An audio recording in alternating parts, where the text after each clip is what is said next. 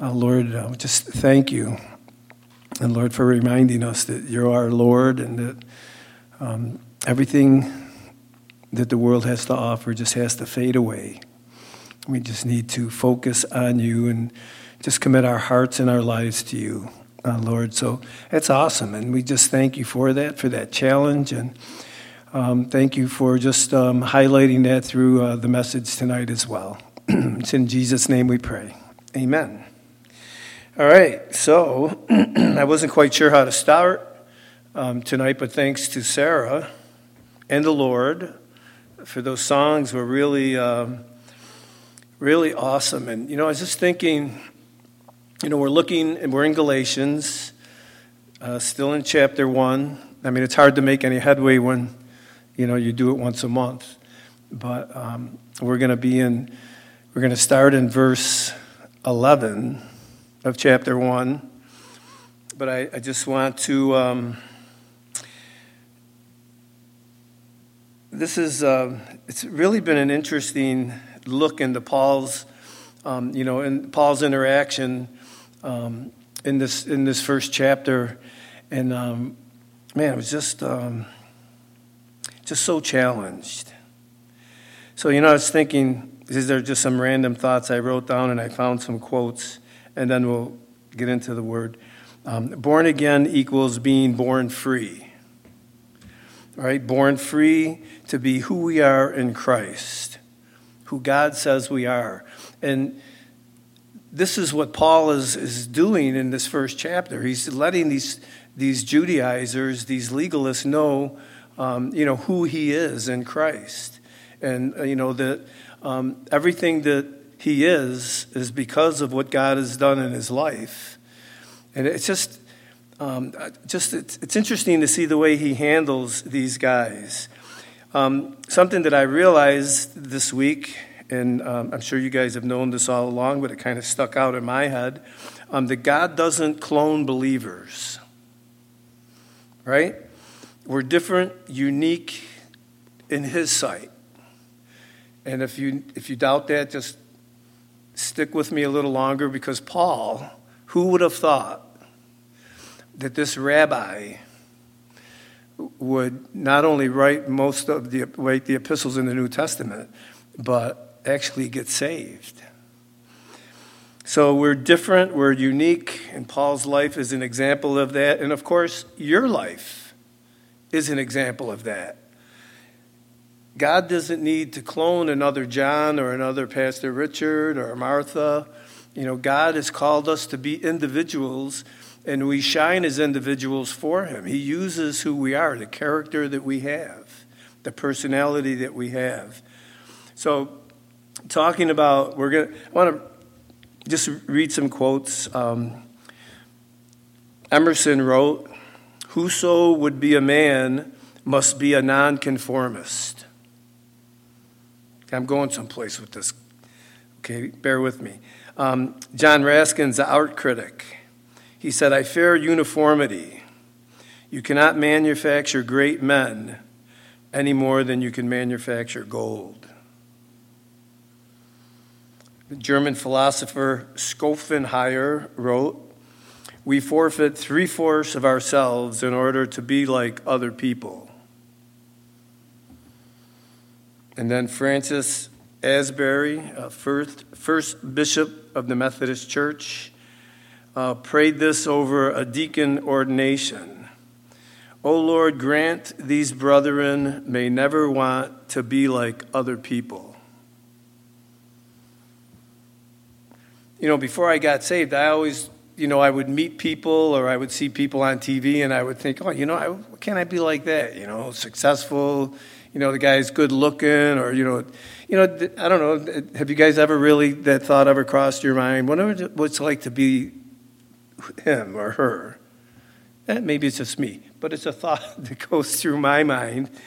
But um, it's just, it, it, you got to get comfortable in your own skin, who God has, who, who, you know, what God is developing in you, your character. Um, of course, there's a kind of individualism that destroys instead of fulfills, right?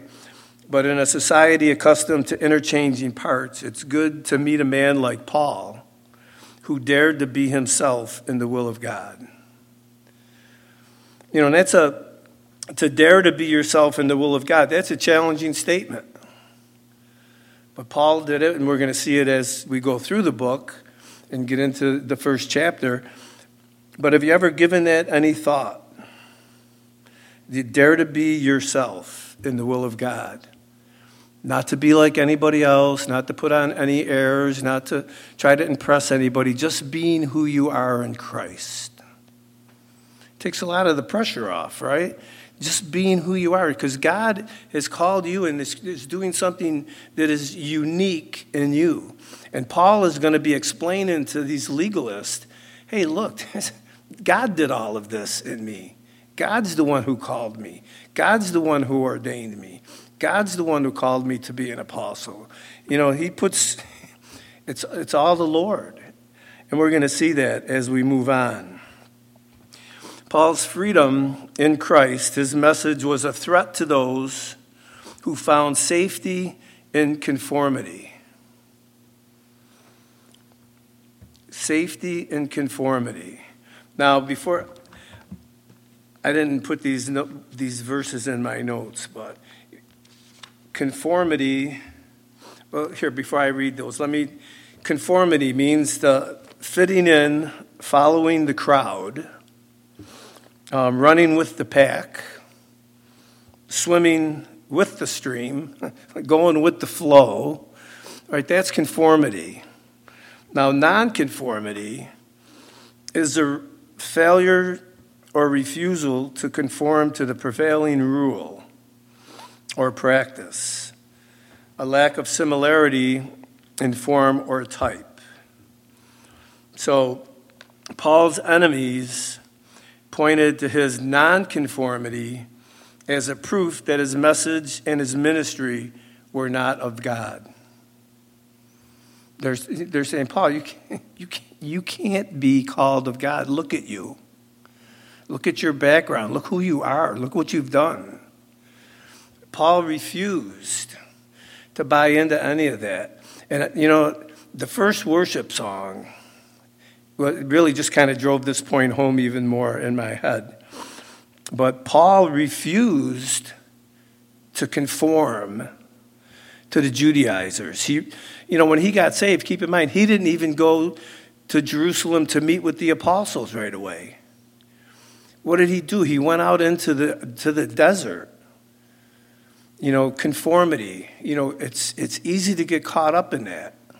It's easy to be caught up in that. So there's a few verses that kind of deal with that as believers, and you probably know what they are. Romans 8 29.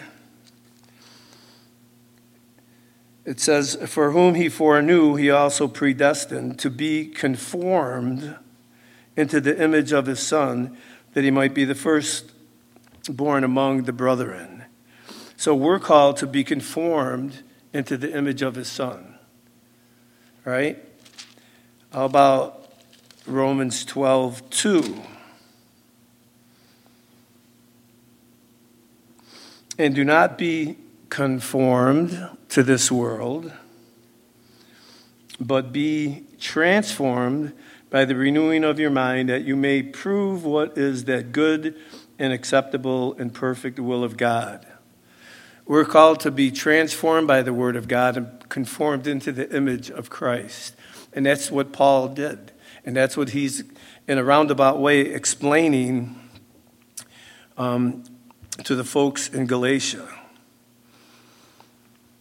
You know, their claim was they argued that Paul,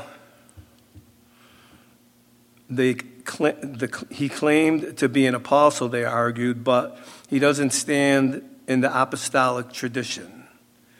You know, he wasn't, he didn't fit the mold of what an apostle should be, should be like. And we will get to um, Paul's calling and all that because it was unique and it was different. And there's a huge challenge today for believers to be pressured into conforming to what's going on in our society today. In fact, it's, the pressure is unrelenting. You either conform or you get labeled or you get canceled.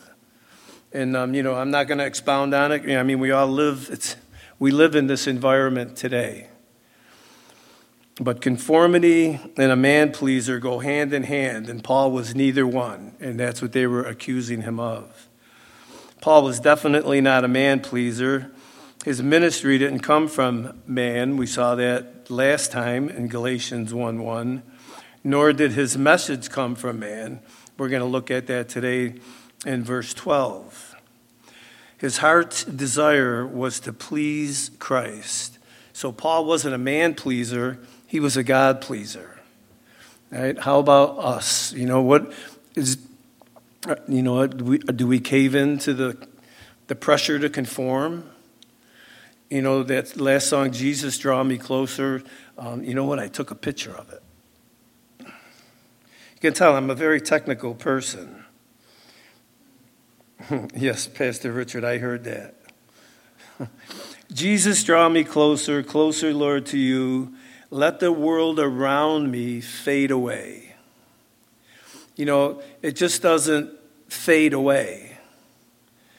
You know, it takes some effort for that fading away to happen, right? It's a choice. We have to make a choice to let the world fade away and be conformed into the image of Christ. We have to make a choice, a decision to allow the Word of God to conform us into the image of Christ. So important for us to do that. Paul said in verse 10 of chapter 1 For I do not please men, uh, for do I now persuade men or God? Or do I seek to please men? For if I still pleased men, I would not be a bondservant of Christ. You can't serve man and God. You're going to serve one or the other. You can't do both. You can't do both. And this is just part of the, why, you know, Paul's life should just challenge us.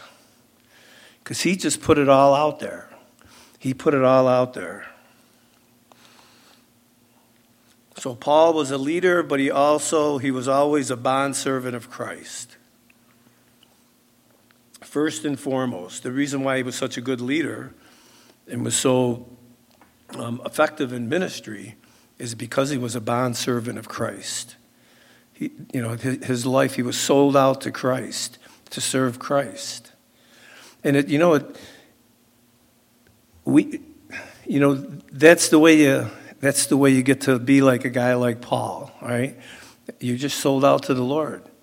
You know, it's, for me, I, I think I complicated it a little too much. But when you, we're looking, when we're going to look at what Paul is saying, it's just a matter of fact. It's just um, a choice a choice. So, is it our heart's desire um, to glorify God in our lives? Um, that's what Paul said in verse 5 to whom be glory forever and ever. The glory all went to the Lord. So it's, it's this misrepresentation that Paul answers in this section of Galatians. His nonconformity was divinely deliberate. And so was ours. God had chosen to reveal himself in a different way to Paul and through Paul. And think about that. Um, you know, Paul is going to be instrumental in going to the Gentiles. Um, that's something different, right? When you think of um, considering the message was to the Jew first. Paul is going to be going to the Gentile. And even the Judaizers, some of the the Jews that got saved and still were pushing for circumcision and, the law, you know, you can see how they were really frustrated with Paul. He's not conforming to the way things should be. You know, how could God call? God didn't call that guy. Look at him. He's, he's, he's out of his mind. Look at the stuff he's saying. That's not what we're supposed to be saying. That's not what we do. You see how it didn't fit? And it's interesting today, you can make a statement that people have believed for thousands of years, and people look at you like, oh, really? Not we you know what? We want to be conformed into the image of jesus christ transformed by the word of god. So um, galatians 2 and we're actually going to get into galatians 1 but in galatians 2 6 through 10 it talks about how paul was used differently to go to the gentiles and that peter was going to go to the jews. It says but from those who seem to be something whether they were it makes no difference to me God shows personal favoritism to no man. For those who seem to be something added nothing to me. So you, Paul, you could see the attitude that he has. You know, it's just, um, you know, whatever God said. But on the contrary, when they saw that the gospel for the uncircumcised had been committed to me, as the gospel for the circumcised was to Peter, for he who worked effectively in Peter for the, for the apostleship to the circumcised also worked effectively in me toward the Gentiles. And when James, Cephas, and John, who seemed to be pillars, perceived the grace that had been given to me, they gave me and Barnabas the right hand of fellowship that we should go to the Gentiles and they to the circumcised. They desired only that we should remember the poor, the very thing which I also was eager to do. So you can see a little bit of Paul's mindset, his heart. You know, he knew God called him to the circle, you know, to the Gentiles, and um, you know, he was committed to go, and that Peter was committed to go to to the Jew.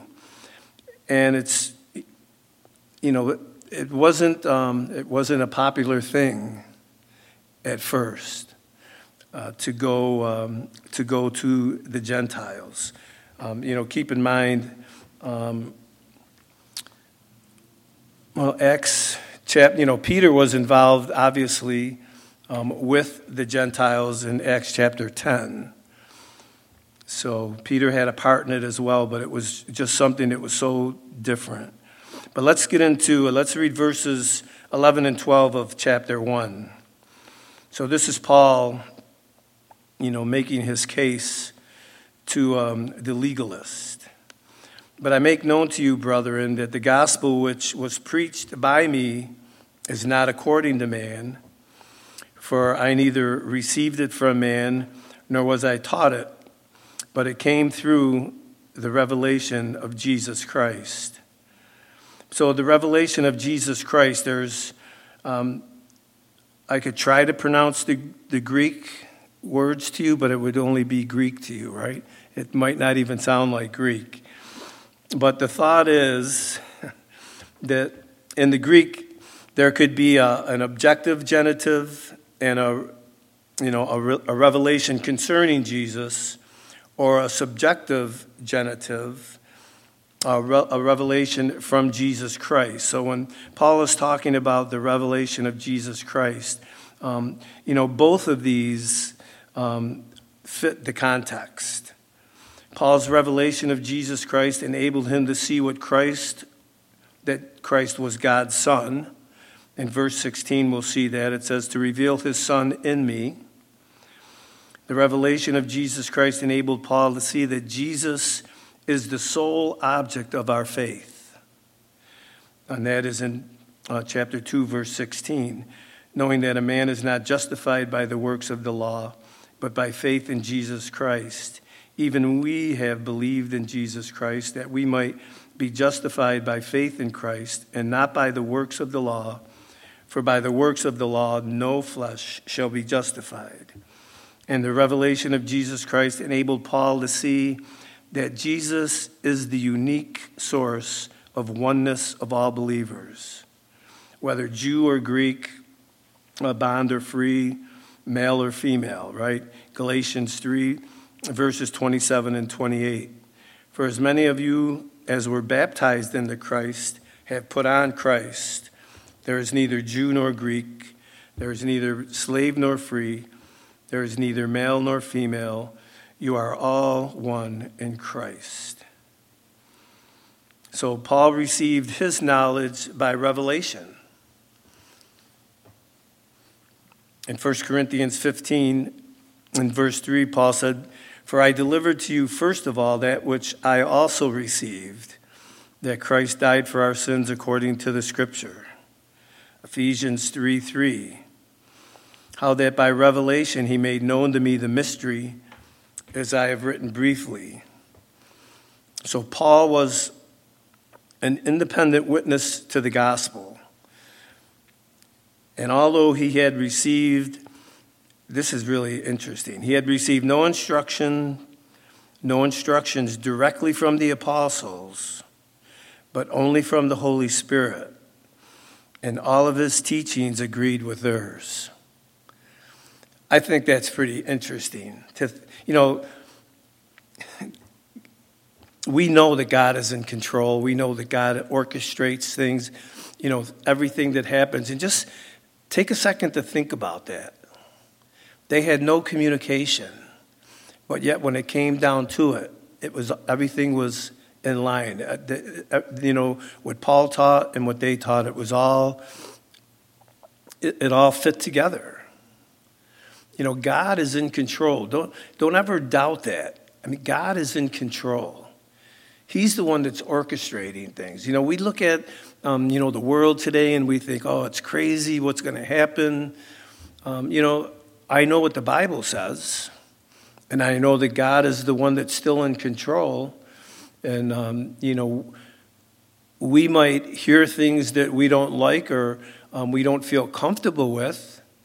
I mean, the other day I was um, listening to a mirror, and they were talking about, you know, our, the United States is really slowly but surely going to have to kind of fade out of the world scene you know, as a world power. And so I got to thinking about that, you know, and, and then the Lord just said, Well, Dave, I, I have it all under control. You know, everything that's going to happen is we it's all there in the word. You know, we might not know the, the exact time or dates or, you know, some of the minute details, but it's all, God is in control. So, however it happens, we have that peace within us to know that. All right, so I'm getting off a little bit from my notes, but I just want you guys to know that. And this is a perfect example of it. Paul goes out into the desert, comes back, and starts preaching, and it lines right up with what the apostles are teaching. You know, that's the Lord. That's the Lord. So let's move on. Let's. Uh, I'm going to just read verses 11 and 12 again, and then get into 13 and 14. But I, you know, make known to you, brethren, that the gospel which was preached by me is not according to man. For I neither received it from man nor was it taught was I taught it, but it came through the revelation of Jesus Christ. You know, in these verses, Paul states and restates the theme that his message and his ministry are of divine origin. He didn't invent the gospel, he didn't alter the gospel, nor did he receive it from men, but he received the gospel from Jesus Christ. Right? Both his message and his apostolic ministry were divinely given.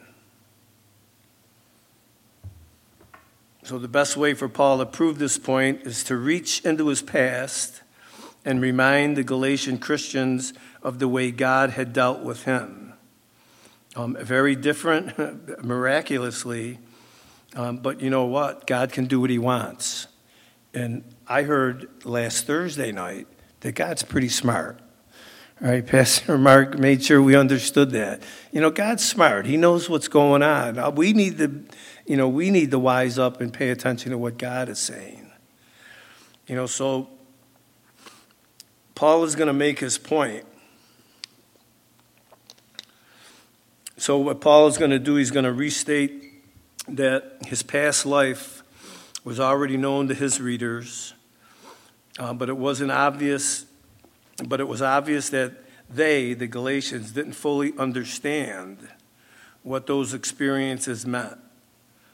Um, that his transformation was an act of God by the grace of God. And that's true for us, right? God is working in us, God's saving us. It's an act of God, it's by the grace of God. So, what Paul does, and I'm not sure how far we'll get, there's three points. So, what Paul does is he uses three pictures from his past as evidence that his apostleship and his gospel are truly of God. So, the first one is a picture of Paul, the persecutor of the church. The second one is going to be a picture of Paul, the believer. And then the last one is a picture of Paul, the preacher. So let's look at Paul, the persecutor of the church, in verses 13 and 14. For you have heard of my former conduct in Judaism, how I persecuted the church of God beyond measure and tried to destroy it. And I advanced in Judaism beyond many of my contemporaries in my own nation, being more exceedingly zealous for the traditions of my fathers. So Paul begins his past conduct as an unconverted Jewish rabbi. And I know in the introduction a while back when we got into um, Galatians, some of the references, if you want to um, look back at, you know, some of the stuff that Paul commented about um, his life prior to getting saved is Acts 22, Acts 26, and Acts 9. You can get a little bit of that background. But in his historical recap, Paul points out his relationship to the church in Galatians 1, 1.13, that he persecuted the church, that he persecuted it, and to the religion of the Jews in Galatians, um, the next verse in verse 14, how he advanced Judaism. So he persecuted the church and he advanced Judaism. And you, you see, Paul actually thought that Jesus was another impostor. And his message of salvation was a lie. Paul looked at the church as heretics. He was sure that God had spoken through Moses, but how could he be sure that God had spoken through Jesus of Nazareth? You know, these are things that went through his mind, and he's making these points to these accusers, these people that are accusing of him you know, as being a nonconformist, how he's, you know, he's coloring out of the lines, if you will. But Paul is making a good point. So, steeped in Jewish tradition, young Saul of Tarsus championed his faith. His reputation as a zealous persecutor of the church, of the sect of the Nazarenes, became known far and wide. You know, Paul's reputation preceded him. In Acts 9, verses 13 and 14, when um, Ananias is replying to the Lord after the Lord told him, Hey, you know, Saul is here in Damascus. Could you go? I have a message for him. You know, and Ananias is like, Whoa. You know, so what's he say in verse 13 and 14? Lord, I have heard from many about this man, how much harm he has done to your saints in Jerusalem. And there he has authority from the chief priests to bind all those who call on your name. So, you know, Paul was a persecutor. He had a reputation. People knew that that's who he was, that's the kind of guy he was. Everybody knew that this brilliant student of Rabbi Gamaliel, he was on the fast track of, you know, just moving right up the ladder in Judaism. His personal life, his scholarship, and you could, there's reference to that in Acts 26 um, and his zeal in opposing um, any, religious, any religious faith that would uh, you know, oppose Judaism, you know, all combined to make him the most respected young rabbi of his day. So, this is the mindset, this is what people know about Paul or Saul. But God, but God. Then something happened to Saul of Tarsus. The persecutor of the church became Paul the apostle, the preacher of the gospel. Now, that's kind of happened to us, right? I mean, because I, I, I was thinking I didn't persecute the church before I got saved, but I didn't really care much about it, right? I didn't think, you know, I, I don't know what kind of background that you guys had, but I grew up Catholic. And, you know, as soon as I didn't have to go to church with my dad anymore, I just stopped going. You know, and, you know, God just, you know, was like an afterthought, I guess. But, no, I was going to make a point about that. Yeah, Paul, um, Paul persecuted the church. He couldn't stand the church like I said, and then he became a preacher, he got saved. And that's basically what happened to us anti church, anti God in a sense. Not that he didn't exist, we knew he existed, we just didn't understand the whole thing. And then we go from that to preaching the gospel.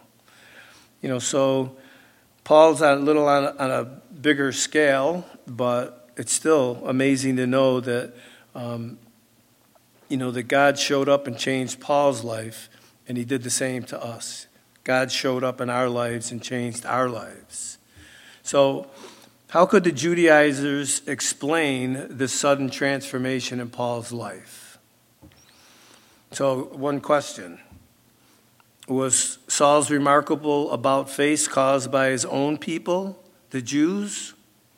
I don't think so, right?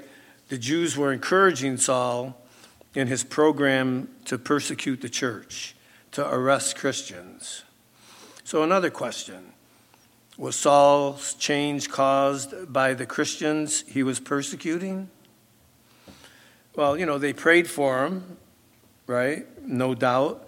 Um, Stephen's testimony had an effect on Paul, so, you know, that could be a consideration. You know, but if you read Acts 8, beginning of Acts 8, and kind of the middle of Acts 9, um, you can see Christians are running from Paul, trying to get away from Paul. So I don't think that was it. So the logical question would be but if the amazing change in Paul's life was not caused by the Jews or the church, then who caused it? And the answer is kind of obvious, right? It had to be God. It had to be God. And Paul is just trying to work this out with these folks to let them know. It had to come from God. And that's Paul's point. But God. No matter how you look at it, the, com- the conversion of Paul was a work of God. Right? It was humanly impossible for Rabbi Saul to become the Apostle Paul apart from the miracle of God's grace in his life. And we're here today by that same, that same route. You know, God reaching into our lives, saving us by his grace. So, Paul is reinforcing his point in verses 11 and 12. And we read that a few times.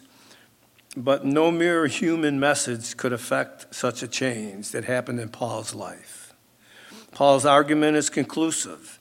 His past conduct as a persecutor of the church, plus the dramatic change that he experienced, prove that his message and ministry are from God. And, you know, I've, uh, this, you know, this is so evident in your lives as well. You know, I, um, I was at a, a funeral a couple years ago, and my old high school football coach was there. So, you know, we're walking out of the funeral parlor. So he says, Hey, Dave, you know, so what's going on? You know, I haven't seen you, you know, you know, just typical, you know, how you doing kind of thing. He says, So what are you doing now? You know, what, what, are, you, what are you up to? So I said, Well, I'm a, I'm a pastor. No, he said, "Come on, seriously. You know, you know what? What are you doing? I mean, are you working?" So I and I still call him by Mister. So I, I thought, "No, I am. I'm a, I'm a pastor." He says, "Come on, you know." But you know, so I mean, we're looking at this with Paul too, and I, you know, we can relate to that. You know, we can relate to that. They, you know, they looked at Paul, and Paul is saying, "Hey, wait, you guys knew me." You knew the way, you knew who I was. And now I'm totally different. You think I did this? This is all a work of God in my life. You know, and basically, isn't that the, the end result for all of us? You know, I am what I am by the grace of God. I, that's like my Popeye verse I am what I am. But I like, you know, I am what I am. I am who I am today by the grace of God. And that's what Paul is saying. And we need to keep that in, right in the forefront of our mind because um, it isn't anything that we've done. I mean, obviously, we had to make that choice, but, you know, God is just so gracious. And Paul is, is driving home that point. He's driving home that point. So, hmm. All right, let's, let's look at um, the second point and we'll see how far we get. Paul the believer, and this is verse uh, 15, part of verse 16, and verse 24. So I'll read them to you because we're going to bounce around a little. But when it pleased God, I love that phrase. But when it pleased God, who separated me from my mother's womb and called me through his grace to reveal his Son in me, that I might preach him among the Gentiles I did not immediately confer with flesh and blood. And then drop down to verse 24 and they glorified God in me. So, but God, it says, but when it pleased God. That's Paul's point. Only God, like we were saying, only God can change me. Only God can transform me from one persecuting the church to a believer. That amazing transformation right? Paul refused to to be conformed to the you know he just it's like he just stepped out of that old life, stepped out of religion, and really walked right into a relationship with Jesus Christ. And you you know you think that all of those years that he he you know, I mean, God used, you know, God used a lot of that because, I mean, Paul really knew the Old Testament, right? I mean, and all of the epistles, you know, God, God used that. But just to think, all of that striving, all of that work, all of that, you know, to, and, and just to wait, you know, just to realize one day on, you know, on the road to Damascus that it was all for nothing. In a sense, he was never any closer to God. God had to um, really knock him off that donkey and just start from square one with him. And that's what he's done with us. All right. So, having discussed his past character and conduct, Paul now explains his conversion. For after all, it was the turning point in his life, the whole pivotal point of, you know, these folks are accusing him of doing, um, of not conforming, not following the rules. And, um, you know, Paul is going to be telling them that, yeah, yeah, everything, things have changed. Things have changed. So, in, ver- in these verses, Paul explains the characteristics of his conversion experience. And there's going to be a lot of God did it in this, in this section. God, you know, because really, God did it, right? God did it. Verses 15, the beginning of verse 15 and 16, it pleased God to reveal his son in me. God did it. Whenever Paul spoke or wrote about his conversion, it's always with emphasis on the fact that God did the work. Right? Jonah tells us that salvation is of the Lord. You know, God did the work. God did it by grace. Verse 15, He called me through His grace. Salvation is by God's grace, not man's efforts or character. The mysteries of God's sovereign will and man's responsibility to obey are not fully um, revealed to us. We know that God is not willing that any should perish in 2 Peter 3 9, and that those who trust Christ discover that they have been chosen in him before the foundations of the world. Ephesians 1 4. But God's the one who does the work. God did it, God does it. We're here today because God did a work in your life. God flipped the switch and everything changed. Everything changed for, for the good, right? God did it through Christ, verse 16, to reveal his Son in me.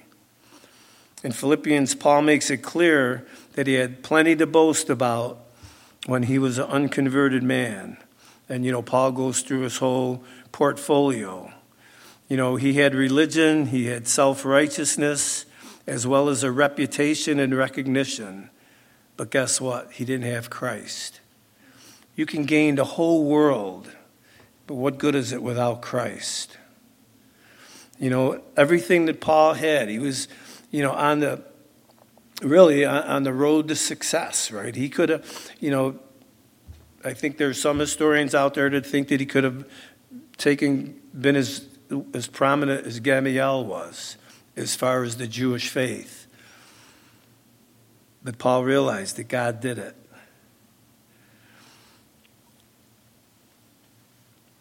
On the road to Damascus, Paul saw his own self righteous rags contrasted or contrasted to the righteousness of Christ.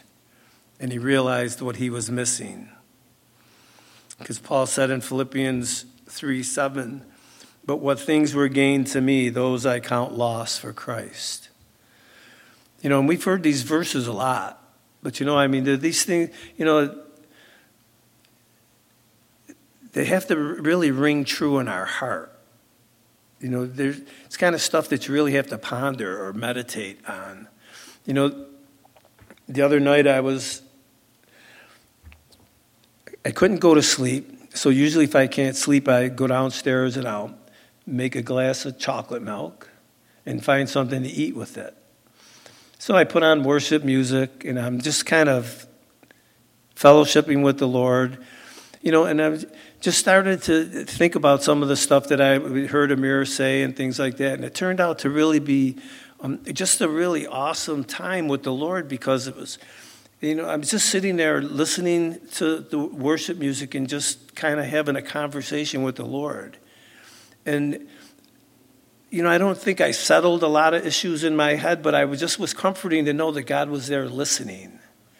And, it, you know, it wasn't, you know, it was just the sense that, you know, my relationship, you know, the, to know, you know, and I know this is going to sound weird, but try to understand what I'm saying. I think that's one of the ways that we have to cultivate our relationship. You know, we have to get something to eat, a little snack, and just say, okay, Lord, here I am. And spend that kind of time with them. You know, and I had, you know, had some worship music on low, but I didn't even have my Bible open. Just trying to understand, you know, running some things before the Lord and just trying to get this stuff into my heart and into, you know, in my head into my heart to, you know, try to understand, you know, really God, how should I respond? What should I be doing? How should I be, um, as, as a pastor, how do you um, ingest what's going on in the world and not seem like an alarmist, but encourage people to keep their eyes on you, Lord? And I just want to encourage you guys take that kind of time. I mean, you could do it during regular hours of the day. Sometimes I can't sleep, I do it. But if, if take some time, just say, okay, Lord, I'm going to just take a half hour and just spend it with you. And, you know, if you could see his face, he probably would have a big smile on his face. Yeah, come on, let's do that. So, you know, Paul, um, you know, he was lost, but he, he, once he got saved, everything that he thought was important, all of his goals and aspirations, the things that you know, he thought that he needed. Didn't need it. He had Christ. So God revealed Christ to Paul, and in Paul and through Paul. So the Jews' religion had been an experience of outward rituals and practices, but faith in Christ brought about an inward experience of reality with the Lord. And this inward inwardness of Christ is a major truth with Paul. He'll write later on in you know Galatians 2:22, I have been crucified with Christ. It is no longer I who live, but Christ lives in me. And the life which I now live in the flesh, I live by faith in the Son of God who loved me and gave himself for me. Right? It's no longer I who live, but it's Christ who lives in me. You know, I, th- when, when, when these realities actually, for the first time, hit you, I mean, they altered your life. Think of Paul. You know, here's a guy who had, you know, was there encouraging people to stone Stephen. You know, he was the one trying to persecute and destroy the church. And now he gets saved and everything changes. It's just amazing to see that. And, um, and we experience the same thing. We experience it's the same God, deals with us the same way. And then God did it for the sake of others. In chapter, in verse 16, He revealed His Son in me that I might preach Him among the Gentiles. God chose Paul not only to save him, but also to use him to win others. And, you know, that's so true for us today. God saved us so we can reach others. You know, we have that, that ministry of reconciliation. Um, in the Bible, the doctrine of election is never taught with a view of producing pride or selfishness. Election involves responsibility. God chose Paul to preach among the Gentiles the same grace that is that he experienced. So what Paul was just sharing with the Gentiles what the Lord gave him. This in itself was evidence that Paul's conversion was of God, for certainly a prejudiced Jewish rabbi would never decide on his own to minister to this, the despised Gentiles. Just another proof. And God did it for his glory.